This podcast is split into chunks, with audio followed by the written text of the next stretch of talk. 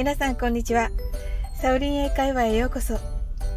今日もお越しいただき、本当にありがとうございます。今回は89回目の放送です。いつもいいねやコメントをありがとうございます。大変励みになっております。いいねをいただいた方の放送は必ず聞きに行かせていただいております。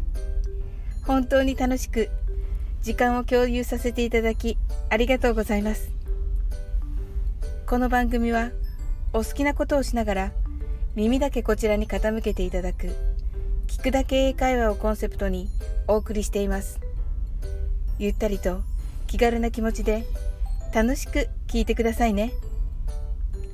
今日も私が実際に経験した英語にまつわるエピソードをお伝えいたします。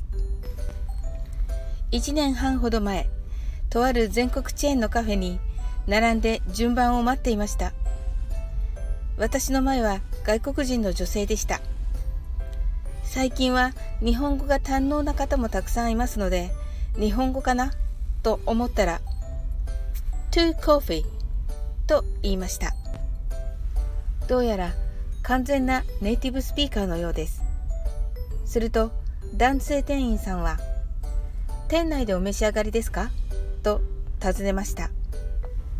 彼女は全くわからなかったようでした。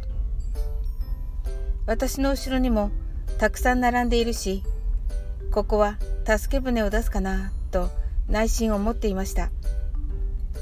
その時、店員さんはレジに積んであった持ち帰り用のカップの山からカップを取りました。そして無言で外に目線を当てて手を伸ばし、これまた無言でそのお客様に目配せしました。すると彼女は、イエス、イエスと喜んでいました。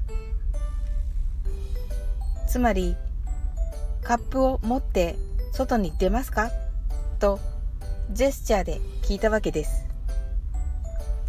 そして店員さんは2つともという意味で指をピースサインのようにしてまた目配せしました。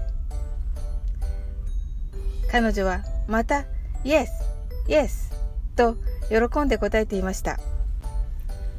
すると彼は持ち帰り用のカップの横に積んであった紙コップにかぶせるプラスチックの蓋を掲げました。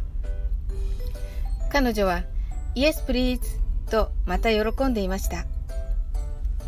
英語を話さなくても身振り手振りで解決したカフェ店員さんに心の中でブラボーじゃなくて Well done と喝采を浴びせていました。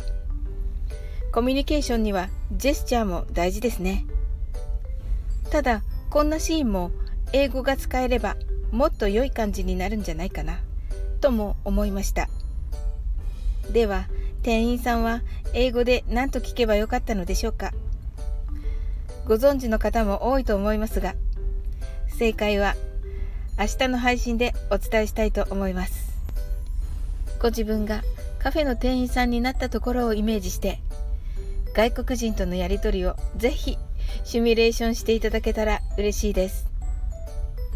今日も楽しく配信させていただきありがとうございます。またどうぞ。気軽にお越しください。いつでもコメントしてくださいね。それではまた次回の放送でお会いしましょう。See you!